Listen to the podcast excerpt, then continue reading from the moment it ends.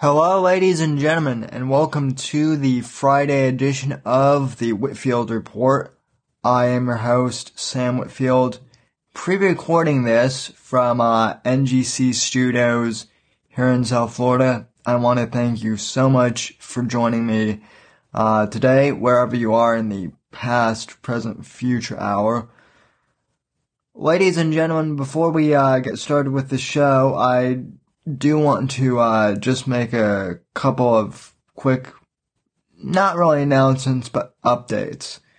Uh, the reason I'm doing this show today on Friday is uh, because I didn't get to do the Thursday podcast like usual. The reason for that, as I explained on Twitter, was because of a family uh, situation I wouldn't really call it an emergency, but it, it was still a situation. Uh, last night, my grandmother uh, went into the hospital because uh, she was experiencing some pain. And, uh, you know, of course, when an elderly person is experiencing pain and feels like they need to go to the hospital, uh, that's not good. Um, so she went into the hospital last night. There, I think they're keeping her until tomorrow for observation. Um, at the time I'm recording this, maybe she'll be out later tonight, but I'm not sure.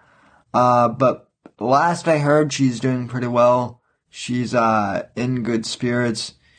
You know, nothing is really nothing really happened. Like she didn't have a heart attack or anything, but you know she was experiencing pain, and they still wanted to check her out to see what was going on. So uh, hopefully everything is well, like I said.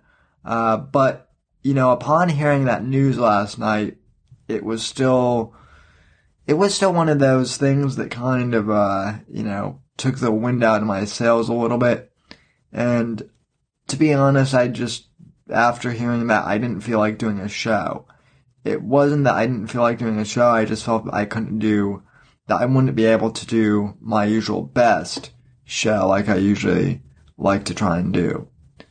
Uh, but she's doing better, hopefully, so thank you all who, uh, sent your thoughts and your prayers and just gave me support last night and have continued to send your support. It really means a lot to me and to the family. So, uh, I cannot thank you guys enough for that. That's, you know, you guys are the best. Not only are you guys funny and witty, but you also have a whole lot of heart in this audience. You're savage people, just like I am, but, uh, you've got heart as well. So I appreciate that.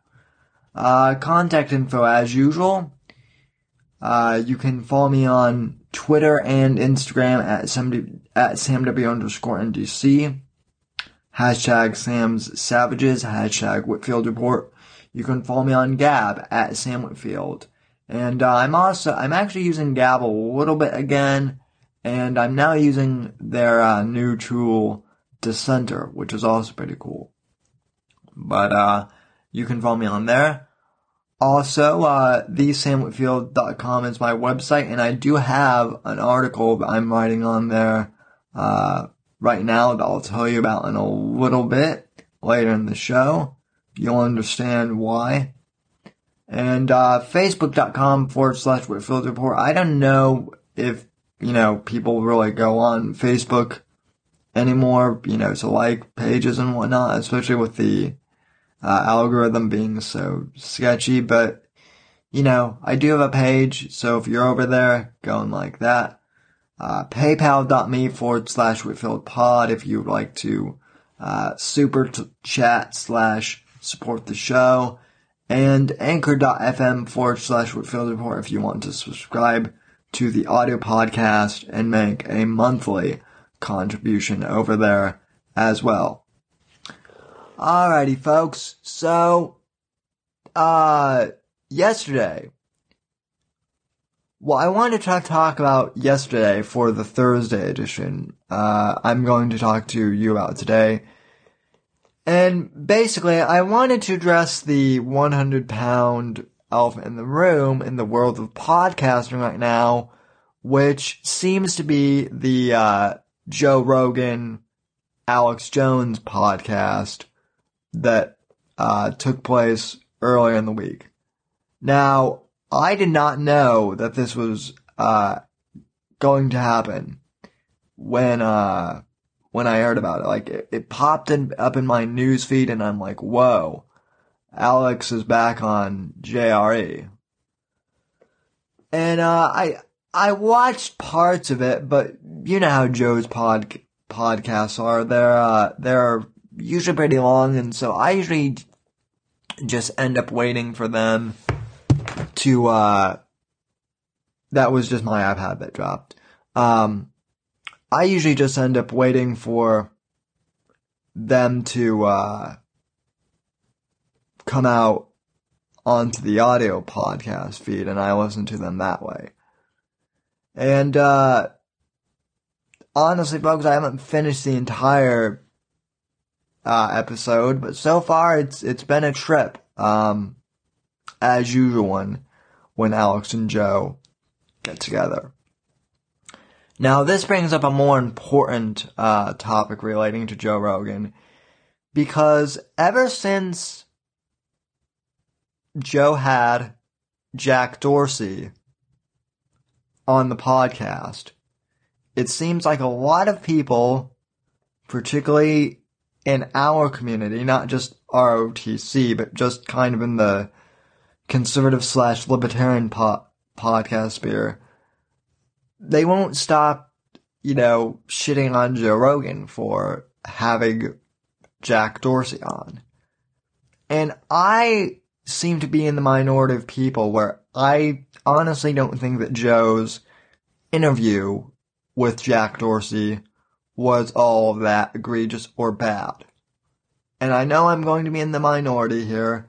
And I know that a lot of people already have their minds made up about Joe Rogan. Uh, some of you, I understand that I'm not going to be able to persuade, uh, some of you here. That's fine. I'm not looking to really persuade anyone. I'm just kind of, but I am asking for people to at least listen to what I have to say and hear me out as to what Joe Rogan is all about, kind of my theory and kind of my understanding of Joe Rogan as I've been listening to him for the last three years, roughly. So, here's the th- here's the thing about Joe Rogan, just in general.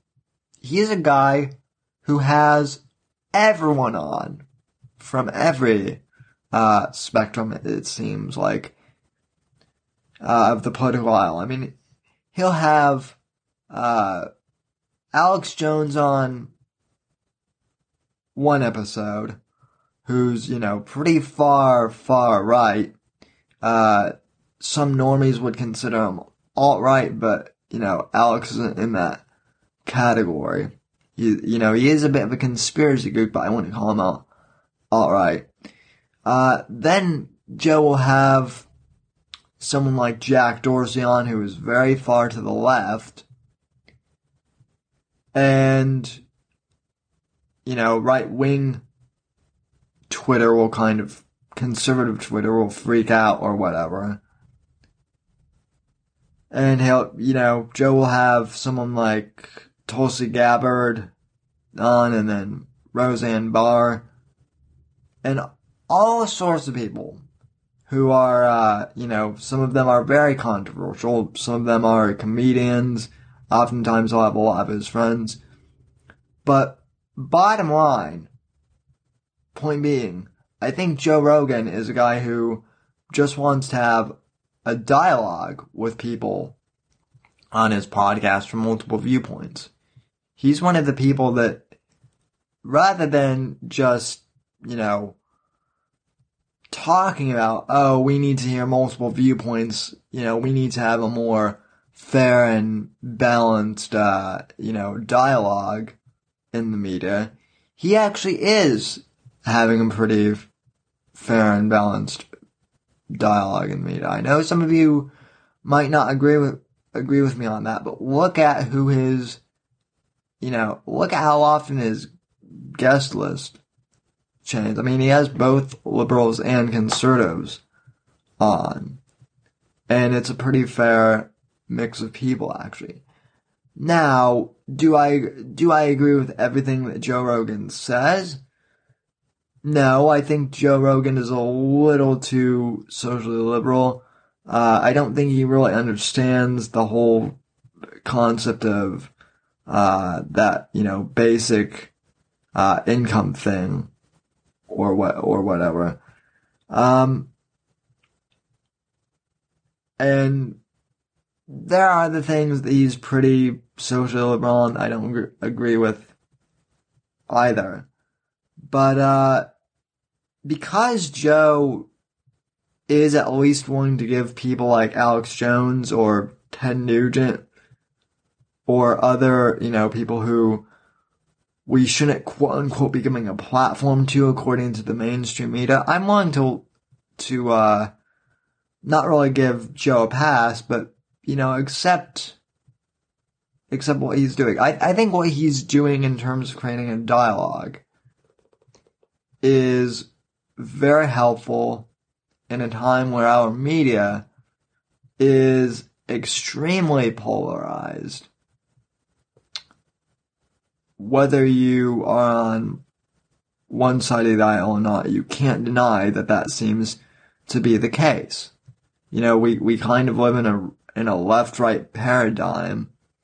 And, uh, as my friend Joshua Johnson likes to say, uh, there is a realignment going on where people who are on the left and on the right are starting to come together, the smart ones at least.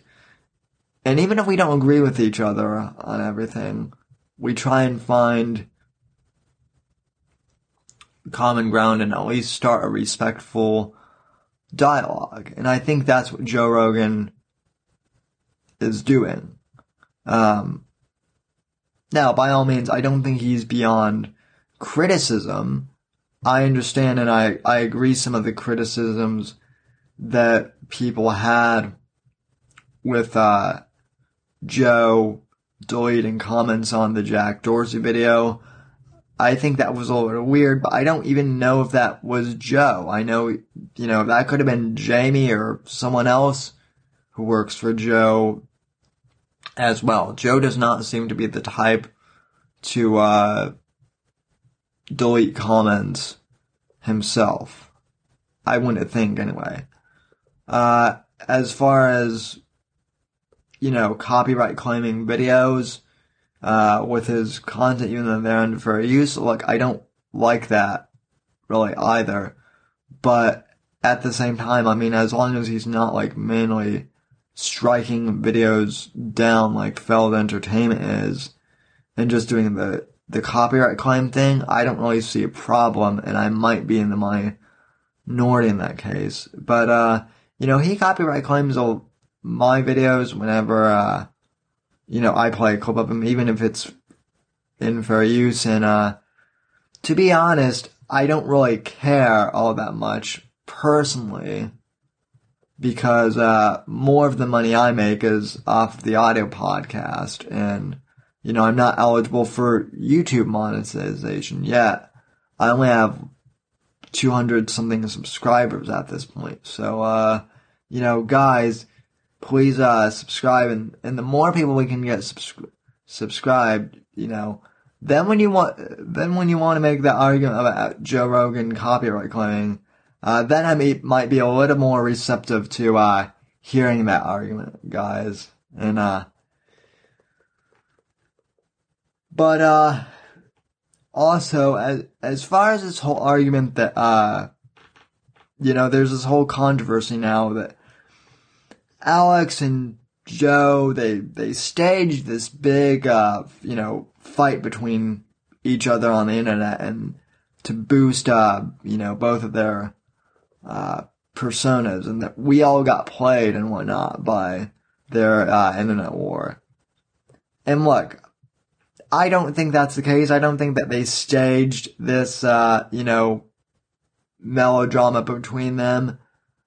I don't think that was the case at all. Here, here's what I think that happened. I, I think, I think Alex legitimately got pissed at Joe for, uh, you know, not defending him right away when, uh, Alex got deplatformed. Uh, Alex, uh, as near as I can tell, said some stuff about Joe. Joe said some stuff back on his podcast about Alex. It became a whole melodrama, and I, I do believe it was real. But then I, I, I do believe the story that they called each other and talked things out and, and made up because they're friends. And look, the reason I say that is because if you've ever been in a friendship or other relationship with, with someone else and, um, you know, you might not always get along with your friends. And sometimes melodrama likes that, like that happens. Uh, you know, there's miscommunication or whatever. Honestly, I, I, the one criticism I do have of both of them during that whole, uh, melodrama was it, it just seemed so, uh, juvenile. The way they went about it, you know, like just talking at each other over the internet like that. They should have called each other like months ago and made up. So, you know, I, I get pe- people's annoyance, but I don't think that this whole thing was staged. So, um, and I, I don't think either of them are, are above criticism either. I think that if you're, uh, you know, if, if you can be objective, you have the right to criticize Joe Rogan, and I think you should be objective in criticizing uh, Alex Jones too. I don't think as a, a, host, I know I'm certainly not exempt from uh, criticism, and uh, you know people are allowed to disagree with me and uh, have different opinions than me. I'm not going to uh, Owen Benjamin people and ban them and call them horrible, nasty names because they disagree with my points or disagree with the style of my show. You know, if they, if they, if someone really doesn't like my show, God bless them. That's fine. If, you know, if I'm that much, much of a nuisance, they should just unsubscribe or whatever. Um, But overall, I just, I just don't think that the Joe Rogan, Alex Jones podcast, I think it was good. I don't think it should have been made into quite as much of a big deal as it was. And I'm glad that it happened. And like I said, uh, on Twitter, I don't mind Alex Jones having Jack Dorsey on if he's going to have people like Ted Nugent or Alex Jones on. If he was just having liberal guests on all the time, I could maybe understand some of the more, some of the gripes, uh, that people have with Joe Rogan. But, uh, you know, so far he seems pretty balanced. It, you know, and by all means, if there's something I'm missing here about Rogan, or, you know, if I'm missing like some huge point, message me and tell me about it, you know, or like contact me on Twitter or something and let me know. I'm just giving my uh, perspective on things, but I'm always open to hearing other uh, opinions on this topic. So that's what I wanted to say on uh, Rogan. I I don't want to beat the horse to death, but uh, overall, you know, I'm I'm just glad that he and uh, Alex were able to have that conversation. It's been fun to listen to, and uh, you know, they're they're both uh, they're both characters, ladies and gentlemen. What can I say? All right. Um. So another thing I wanted to uh, cover. Speaking of YouTube and podcasts and whatnot, I, uh, I found an interesting clip on YouTube of, uh, Sam Tripoli, the comedian, uh, you know, the stand-up comedian who is uh, now I think he's now more famous because people uh, imitate him so well. Uh, Sam Tripoli, okay, all right. You know that that's kind of his, his whole thing. Um, Sam Tripoli, a few weeks ago, he has a group podcast which I forget the name of. Let me let me look at the clip roster here. Uh I, I think it's called like Slam Dunk Sports or something like that. But uh, anyway, on this podcast, Sam Tripoli uh, went hard at Judd Apatow and called him a Trojan horse for uh, being really the SJW. And, uh, you know, uh, helping this SJW crap manifest itself in stand-up comedy. I'm really glad that Tripoli called him out on, on that, called uh, Apatow out, out on it. Uh, because here's the thing, folks, and this kind of goes back to the Joe Rogan uh, thing too I was talking about. I don't really care if someone is on the left or the right. I mean, I I care in that if they're on the left or if they're more liberal, obviously I'm going to uh, disagree with them more, you know, if, or if they're conservative, I'm going to, you know, agree with them more. But there is a, but now in America we have a huge problem with just the left going absolutely SJW, and it's ruining stand-up comedy and it's ruining uh, things that should not be political in nature at all. And uh, Sam Tripoli, I know he's, I know he's a liberal. I know, I know he's a liberal. Okay, but uh, the fact that he's speaking out against political correctness and all this BS and stand-up comedy and calling Judd, Judd Apatow out for it is uh, really good. This this clip is about two weeks old, but I just had to play it for you because it under because it underscores my uh, point about, you know, how we're taking back the culture from these politically correct nut jobs. Uh, cut number one, go.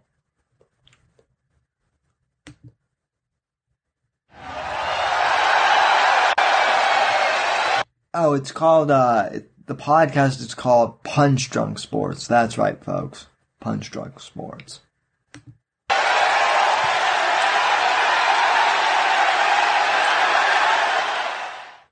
Views expressed about Judd Apatow, Sam Tripoli, Sam Tripoli's other, uh, fucking Jimmy Shubert's available for any time, for any kind of role on Crashing on HBO. I watched the latest episode of Crashing. I don't know if you've seen it.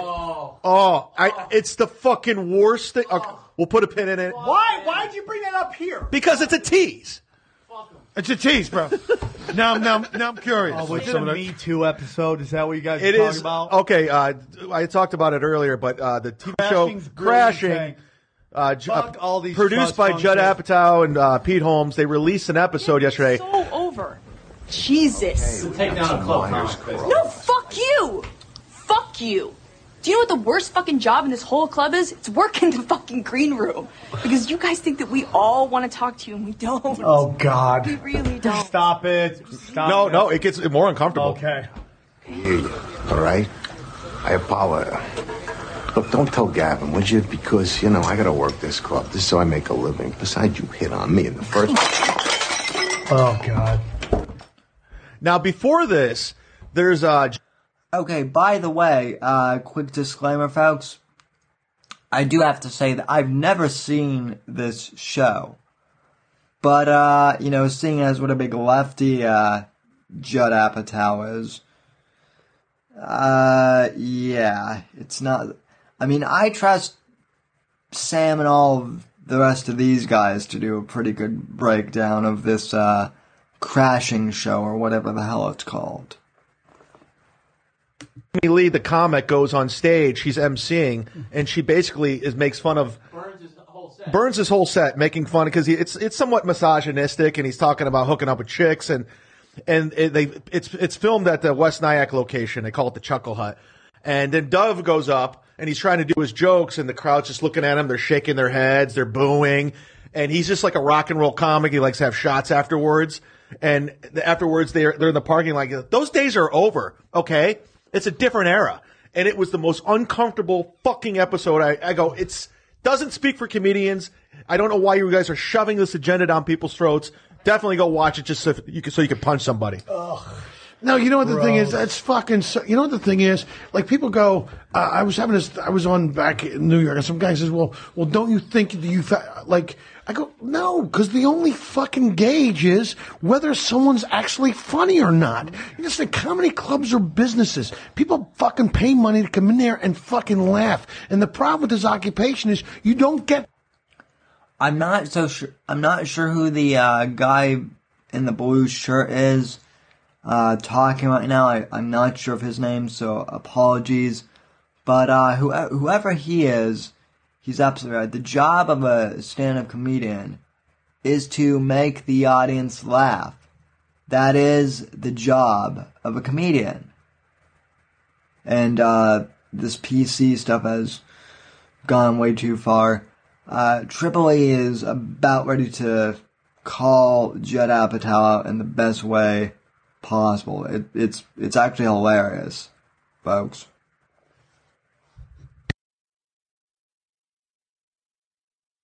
Good till you got 20 fucking years in. And you can't just go fucking changing the rules just because you say that the fucking world is like, you know, these, uh, the audience dictates what the fuck I talk about because they're fucking laughing at it. I mean, you can't, I mean, you, you you can't fucking create art like that. That's ridiculous. I'm with you, dude. It's fucking ridiculous. Judd Apatow is a fucking Benedict Arnold to what we fucking do. He's been got cheat codes to get where he is. His family is high up in entertainment. He's fucking a trust fund kid, and now he's coming in and he's doing this fucking agenda shit. We always know we don't even need to watch Judd Apatow's fucking shows or see his tweets to know what his take is, and it's across the board. At one point- anybody, with white guy with a dick is evil, no matter what they Well, do. isn't he a white guy with a dick? Yeah, but Well, dude, isn't that fucking Dunham retarded? does the same shit and no silence.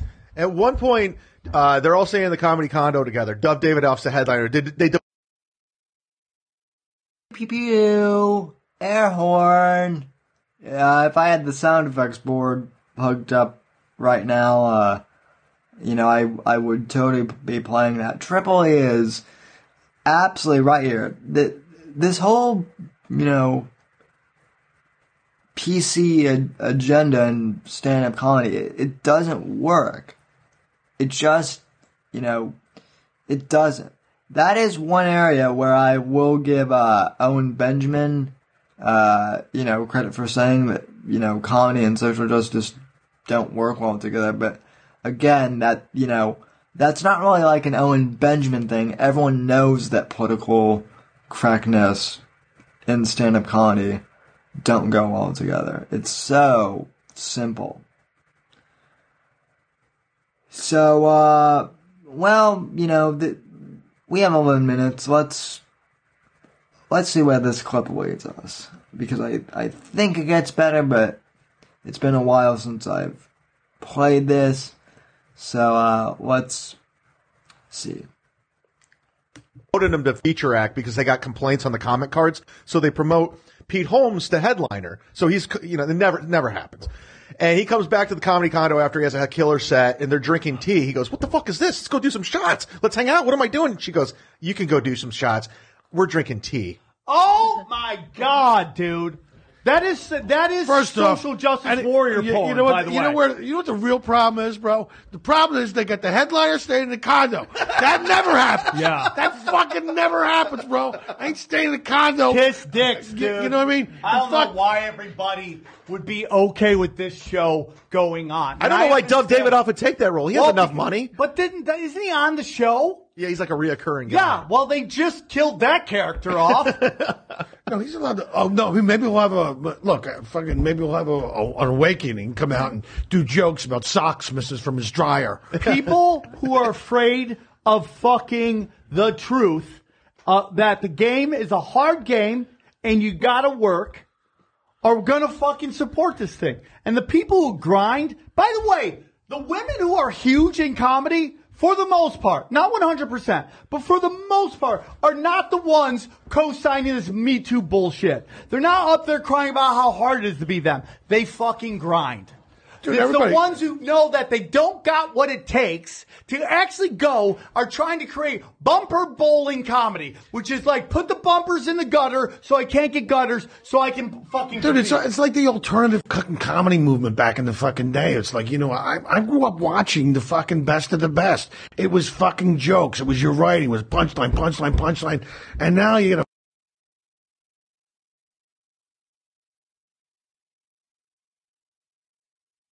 All right, so uh, you know, Sam Tripoli and this whole entire lineup, they absolutely nailed uh, it, ladies and gentlemen. This this whole new age of uh, you know social justice invading stand-up comedy, it, it's going to kill the uh, comedy game, and I, I'm I'm glad that people are starting to wake up to it, and the comedians are uh, saying no, fuck you, we're gonna we're gonna tell our jokes the way we want. We're not gonna let the uh, the social justice BS uh, invade our uh, craft. You know, I'm not I'm not a stand-up comedian uh, by any stretch of the imagination. I'm not I'm not even a sit-down comedian. But uh, you know, I, I I think I understand how comedy dynamics work a little bit, and uh, you know, you don't uh, you don't make people laugh by you know sucking all the humor out of a joke, which is what political correctness does. So, uh, anyway, but again, to my point, this is what I'm talking about. The fact that Sam Tripoli is, you know, anti-social social justice, that means more to me than the fact that he may be socially liberal on some more topic, on some other topics. Okay? If you're a liberal and not a leftist, we're going to get along great. Sure, you and I may disagree uh, on political topics, but if you're just a guy who's like, you know, or a gal who's just kind of like chill, just wanting to hang out and you know have a have a good time, and uh, you know if you're being cordial and you know funny or just if if you're not being a social justice warrior, we're gonna we're gonna get along great.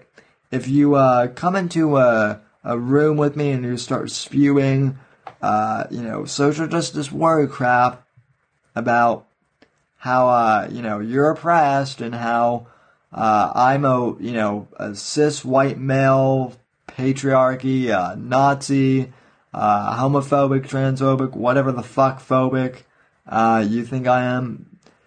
That's when we're gonna have problems. Yeah, that is when we're gonna have problems. So uh, you know, this is the reason why I, the right is winning more of the culture war than the left is, is because we're actually understanding what uh you know what people like and what they don't like. We have senses of humor. The left doesn't. Uh, that's painfully obvious by now. And uh, you know, we're not uh we're not degenerates either. So, uh, speaking of stand-up comedy and whatnot, So the alt right has pretty much gone up in flames. They're totally disorganized. Um, they're stepping all over each other. Uh, and by alt right, I mean like the hardcore, you know, neo Nazi, uh, you know, Spurgs, the, the, uh, the U, the UTR people, the, the, you know, they will not replace us people, those Spurgs. Uh, the ethno state Spurgs. They're, uh, they're all disorganized. They don't know what to do. And, uh, it's hilarious to watch them, you know, infighting with each other on Twitter and other social media networks, those that are still on Twitter. Uh, so to commemorate their, uh, descendants into chaos and madness, I figured I would play this, uh, hilarious bit from Doug Stanhope on nationalism and, uh, how stupid it, it is. Now, uh, you know, disclaimer. I don't think nationalism is fully stupid. I think that there are some valid elements of nationalism, but, but you know, as far as the comedy bit goes, this uh, really does work, and it flies completely in the face of what, you know, these uh, ethno-state alt-right Spurgs think. So uh, here's this is an old clip from uh, Doug stand up too. I, I think this is from his stand up special in 2006 or 2007. So, you know, this one is at least 12 years old. Probably more at this point. But, uh, I saw this on YouTube and I just couldn't resist, uh, playing this for you guys. So here is, uh, Doug Stanhope on the stupidity of nationalism. Uh, cut number one, go.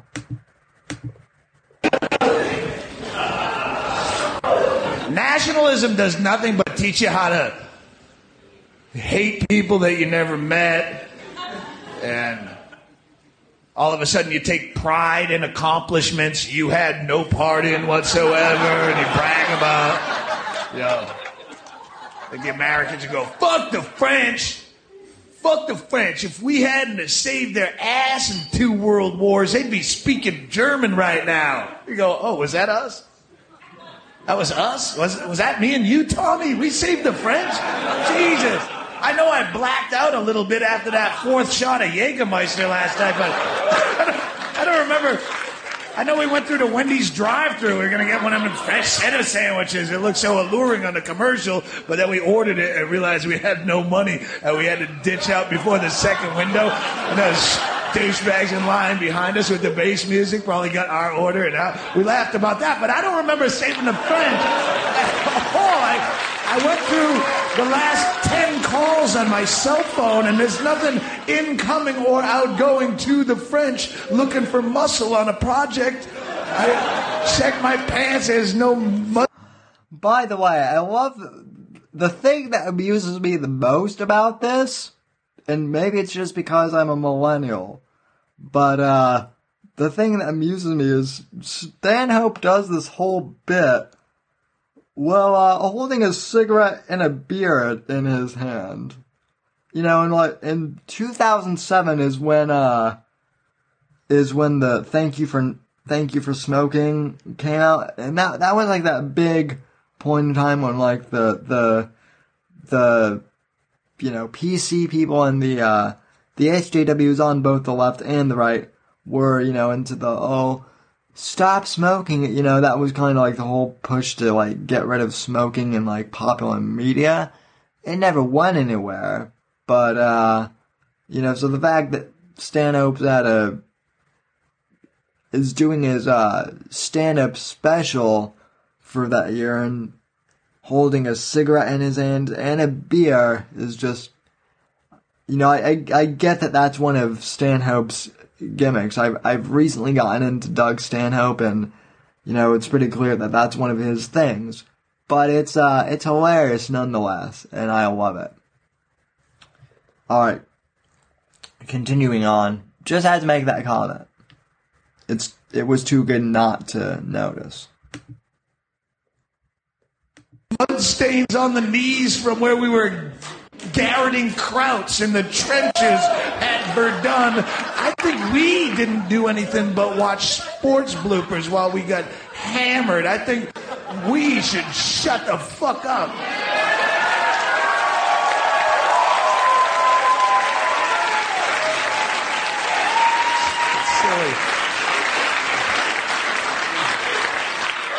All that stuff. Tradition and heritage. It's dead people's baggage. Quit carrying it.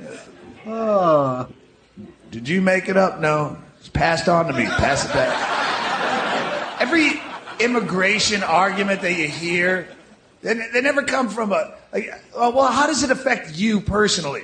Well, you know, these immigrants, they come to our country, they burden our tax system. What they do is they come here and they get into our education system and our health care, and I gotta pay the taxes. My taxes have to pay that. Well, what the fuck are you doing to me? Every time you have a kid, every time you have a kid because it's American, I should pull up a chaise lounge and wave a flag while 15 of those things come out of you, pay every, oh, I can't wait to pay for these. They're American. I have a vasectomy and an abortion on my record, but I can't wait for all your fucking fat-headed mis- Midwestern kids to come out of you. What are you, Catholic? Come on, be fruitful and multiply. Love it, love it. I'll get a second job. No, keep. Well, these immigrants, they don't fuck, they don't speak the language. Then don't talk to them. Well, I solved your problem. That was quick. Oh, you know who was the speaks the language perfectly? Your next door neighbor. You've lived there eight and a half years. You've never said one fucking word to that guy. You avert eye contact should you check the mail at the same time. Oh, So why would you give a shit what the guy selling gnip gnops in a cart in the park speaks? It's none of your fucking business. and oh, all this, all the cliched arguments like that. Well, they're they're lazy, they're shiftless, and they're criminals, and all this. They all those arguments go against the main cliched argument of they're taking American jobs. I live on the Mexican border. I live seven miles off the Mexican border in a town, Bisbee, Arizona, a little town. I can go out any day and watch Border Patrol arresting these guys by the dozen, 11 at a time out of a Dodge Omni, like a clown car with plastic cuffs. Eh, And you're right, they don't speak the language and they probably have no education. They don't have fucking shoes half the time. They're like barefoot and tattered castaway like Gilligan's Island shorts and eh, a fucking dirty t-shirt and dehydrated and wandering the desert for four days. And if that guy is as qualified for your job as you are, you're a fucking loser of such epic, humiliating proportions. I would be ashamed to have anyone find out that guy took my job. He doesn't speak English. What? Did they do your job training in pantomime, shithead? Uh, oh, see coming. Point. I see point. Crank, crank, crank, crank. Oh, You're out of here, mullet head. That guy's more qualified. Fucking asshole. You should have tried harder. Nobody bitches about immigrants taking their job if that person has skills of any level. Not here, fucking brain surgeon sitting around the Beverly Hills Hotel lounge. You know what really chaps my ass, Barry? Scandinavian fellas are coming over taking all our good neurosurgery positions. The Norwegians specifically. I say we down ourselves a bottle of Jack Daniels and go stomp us some Ouija ass. The first Ouija we see. We ju- jump, jump out of that Explorer and pound him. Oh. Fucking immigrants. All started with that Einstein. Once they brought him over from Germany and we didn't have any good genius jobs, it was a trickle down effect.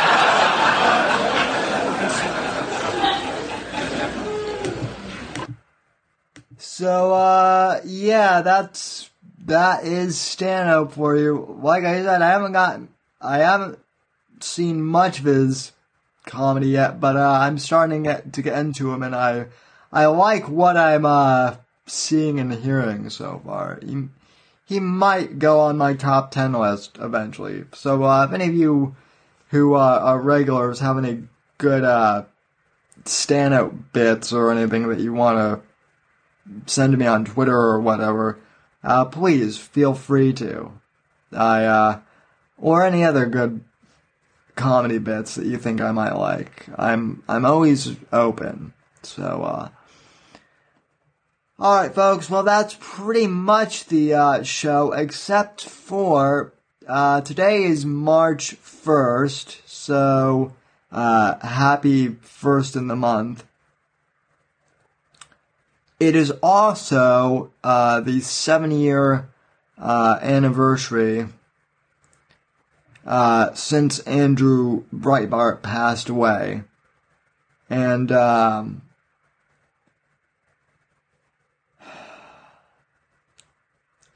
I never knew Andrew Breitbart personally, but the man's impact on my career as a political commentator uh, cannot be overstated.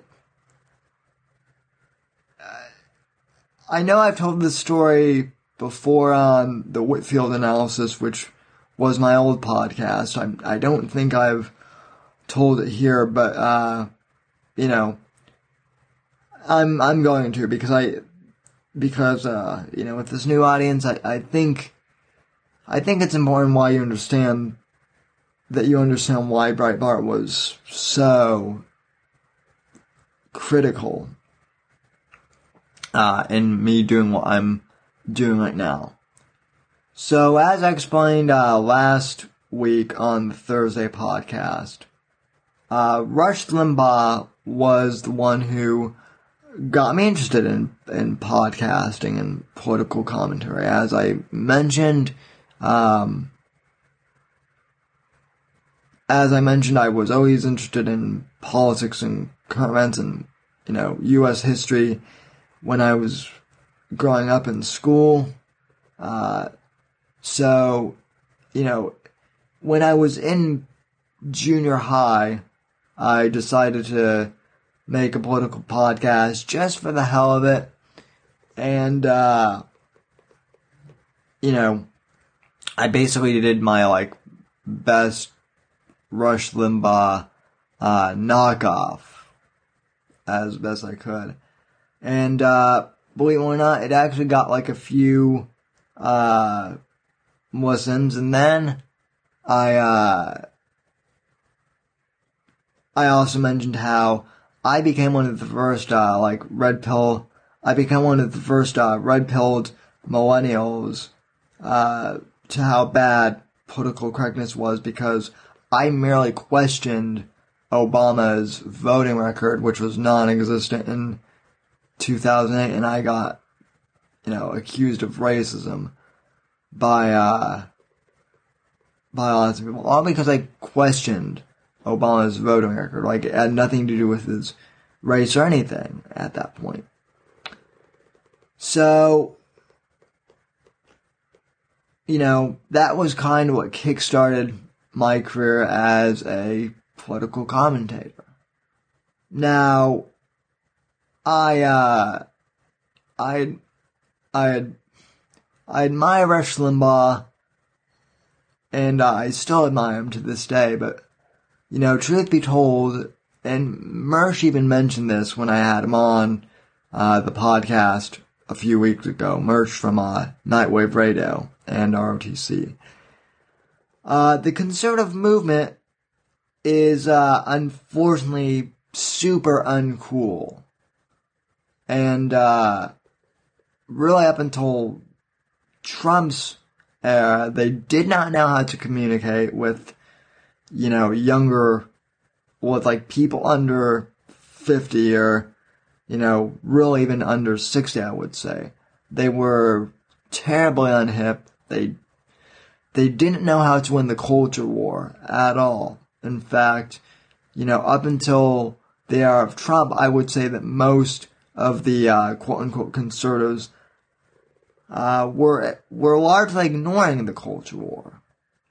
That was until Andrew Breitbart came along, who was really, I would say, the uh, the godfather of the new conservative movement, the kind of the rebirth that I came out of, of you know, of younger people. Uh, and by younger people, I don't just mean millennials, but Gen Xers as well, who understand culture, who understand, you know, the internet, who understand how to use the internet effectively, uh, who understand meme power and, you know, trolling effectively, you know, to get um, a message across.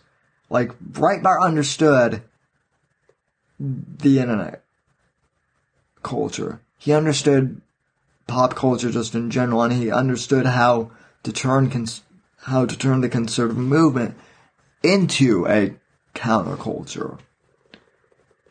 And he was absolutely uh, inst- instrumental in uh, in just how I formed the format for the show. Like before really encountering Breitbart's style, I was more of just doing like, you know, straight reading the news and uh, going over what I thought the news of the, of the day was like in more of a news format. But then once I encountered An- Andrew uh, Breitbart's work, I started, you know, doing a little more pop culture stuff like uh, I was doing today. You know, uh, exposing political correctness through humor and through satire. Uh, you know, just having fun with the show. That was one of the things that Breitbart really, you know, influenced me to do. And, uh, and on the day he died, I'll, I'll never forget this. Um, he passed away when I was a junior in high school. And at the time, like I had been doing the the podcast, the Whitfield analysis on Blog Talk Radio for like two or three years at that point. And uh you know, I was doing okay, but I wasn't uh growing fast enough really for you know what I what I thought would be worth it. Like I wasn't I just wasn't growing fast enough to where I thought it would be worth it. Like I liked doing it, but I was I was getting depressed because it seemed like no matter what I did, I wasn't really getting discovered at all. Like people weren't noticing me. And uh, it was really discouraging. And on the day when uh when when Breitbart passed away, I remember I actually watched his full uh, CPAC speech, which I highly encourage you guys to watch, and uh, I'll play an excerpt from that later. But I remember watching that speech, and all of a sudden it was like a light clicked in my head. Like, not only was I, what did I feel like re-inspired to continue podcasting? It was like, it was almost like I had been, been given a clean slate in the sense that I just, I felt that it felt like reinvigorated. I felt a new purpose for doing the podcast. And I, I felt like, I felt almost a need to continue Breitbart's uh, legacy of fighting the culture war and of fighting the left and of helping to promote conservative values. I mean, it his death really impacted me, and of course it was sad. But in a sense, I think Breitbart's passing activated a whole generation of conservatives, myself included, to really step up their game and, you know, start creating great content, which is why I, uh, you know, I might not be a perfect content creator, but uh, I think I do pretty damn good for myself. And it was uh, the motivation from Breitbart's uh, spirit that I think really has pushed me. So uh, I want to play uh, one clip that I think really was one of the awesome ones that really active, activated uh, kind of the flame that influenced me to do what I'm doing now with the Whitfield Report and take the show really seriously.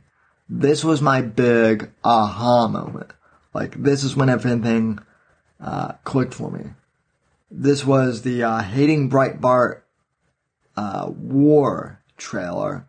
Many of you have seen this, but uh, this came out the day or two after Breitbart died, and it really hit me like a freight train. And from watching this clip on, I was activated. I had my mission, and I've been a man on a mission ever since. So here is the uh, hating Breitbart clip. This is the uh, this, this is the monologue that Andrew gave that really activated me. I felt as if he was speaking to me directly. Cut number one, uh, go.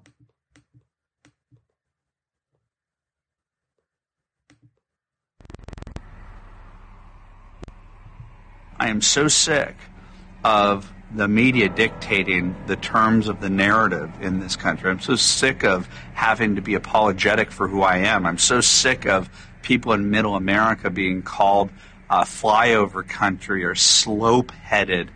Conservative teabaggers. And it's going to be teabagging day. It's hard to talk when you're teabagging. Appreciate it very much. It's so funny because the teabaggers, the one thing they hate is when you call them racist. If racism is not the whole of the Tea Party, it is in its heart. The hatred that Timothy McVeigh that he had. There are plenty of people like that right now. Lots of. I think you get the general tenor of this. It's anti-government, since this is highly promoted by the right-wing conservative networks. Fox. The left pits people against each other. Divide and conquer is the strategy. I don't want to live in that world. It is the exact opposite of E pluribus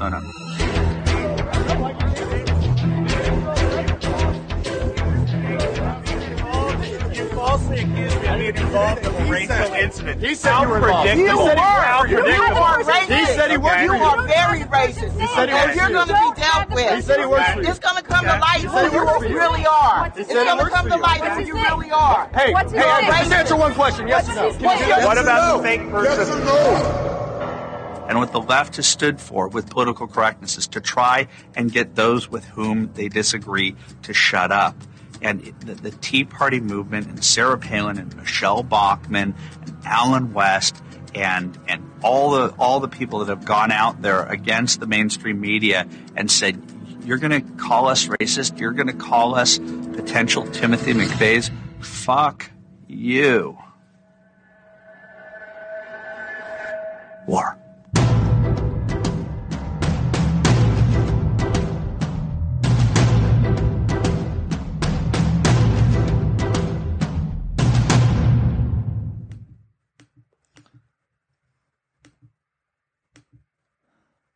By the way, Hating Breitbart is a great film.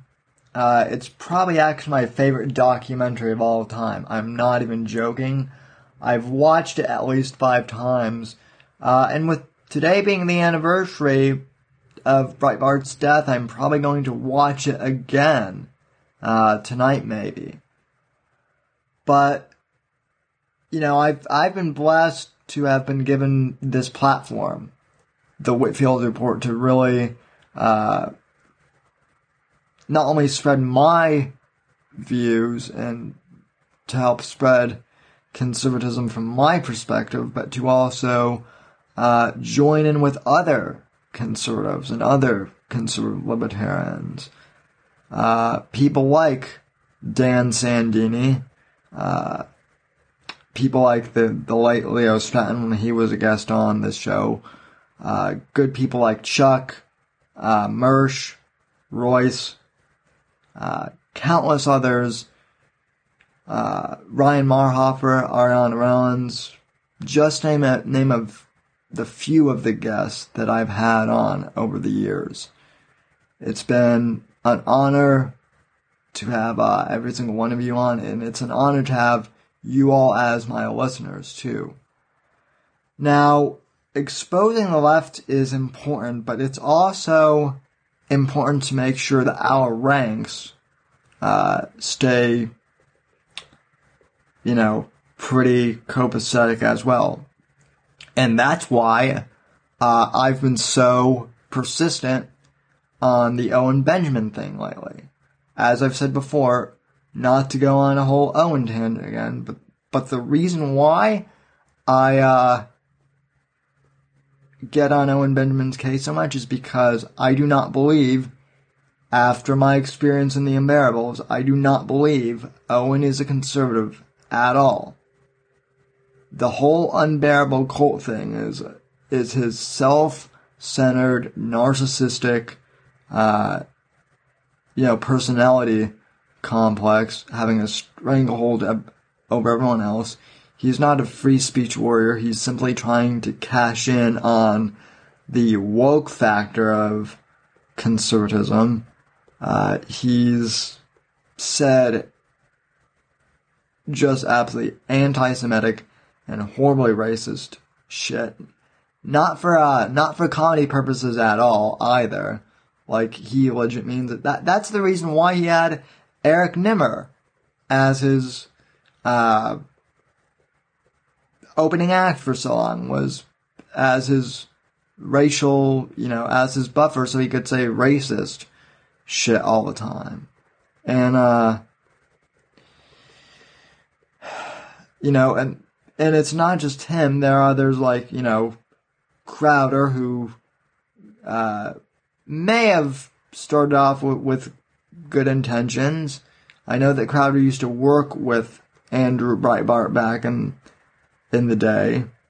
Um, and you know, maybe Crowder started out as being an honest conservative, but ever since la- launching the Mug, Mug Club and ever since getting rid of Not Gay Jared, the the quality of that show has gone way down, and it's just become another me, me, me fest.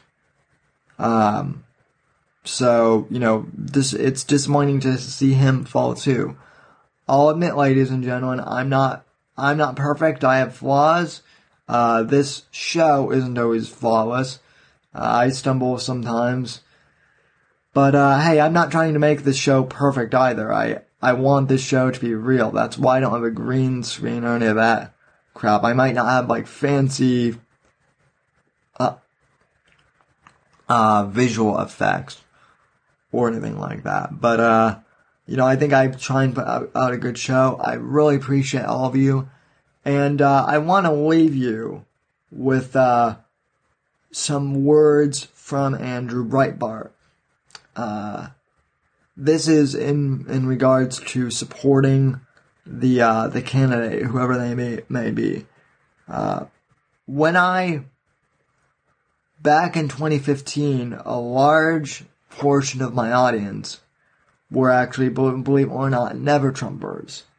And uh, when I said I would support Trump as the candidate, they were all shocked as to why I said that. And uh, this was in the in the general, and I and I played this clip for them then and said this is exactly why, because we need to support the candidate, whoever they may be. Otherwise, the left wins. And, uh, you know, this is why unity in the conservative movement is so important, but, but it's also important why we keep our ranks, you know, pretty clean too. So this is Breitbart on standing with the, the conservative candidate, whoever they may be. This is also from his final CPAC speech, ladies and gentlemen.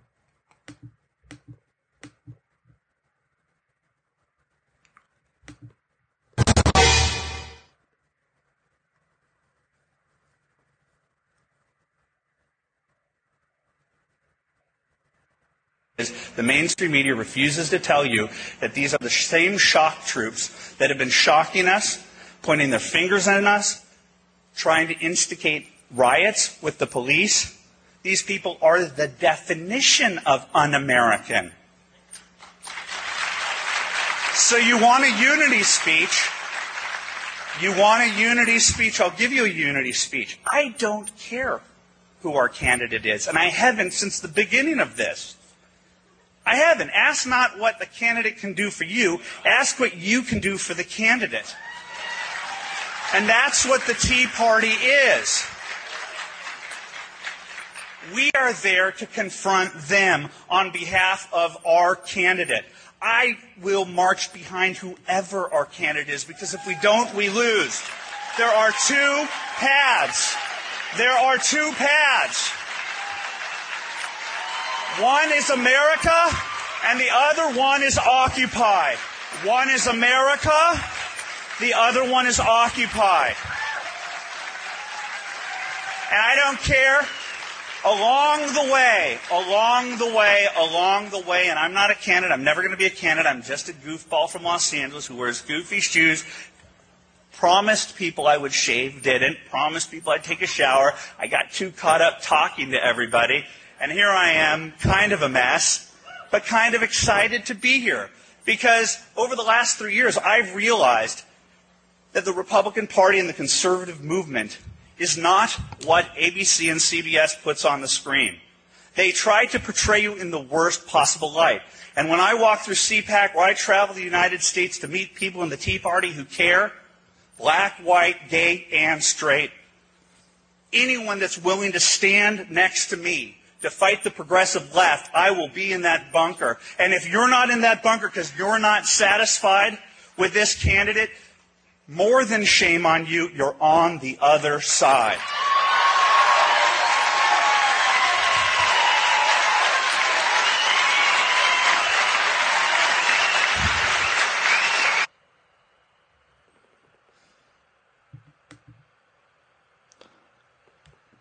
Alright, ladies and gentlemen, so this is a this is a story from Breitbart.com. It's not really a story, but because today is the anniversary of Breitbart's death, they uh, they actually put one of Andrew's best quotes online, and so I want to read it for you because this is relevant to what I'm doing today. I feel that this is my call now, and I feel that this is the call that everyone else should take up as well. Quote, I'm fighting back against years and years of the cultural and political left telling people to sit down and shut up. And I'm finally telling a bunch of people, whether it be a conservative or libertarian on a college campus, whether it be an actor or director in Hollywood who wants to make a movie that represents his worldview, I'm saying I'm going to lead the charge. And you want to follow me? Fine. And there are people who are following me. I want to make things equal. I want people to have a free and open voice, ladies and gentlemen. That is that is what Andrew Breitbart said in uh, 2012. One of the things he said. And I think that this quote is well, it pretty much sums up what I'm all about. We're fighting back against the cultural and political left. We're making conservatism cool again. We're making America cool again. The idea of Americanism as a culture, not as an ethno state, but as a concept. Breitbart was a uh, great man. Andrew, we still miss you. Thank you for inspiring me, and thank you for inspiring countless others. May you rest in peace wherever you are, my friend. Alright, ladies and gentlemen, uh, thank you for tuning in to the Whitfield Report uh, Friday edition. I'll be back tomorrow for the show live, 8 p.m. Eastern Time, right here on this uh, YouTube channel, youtube.com forward slash Whitfield Report. Also on Apple Podcasts, just search the Whitfield Report. Thank you for tuning in. Uh, and God bless, God, and God save this great nation. I'll see you tomorrow, folks, on the Whitfield Report. God bless.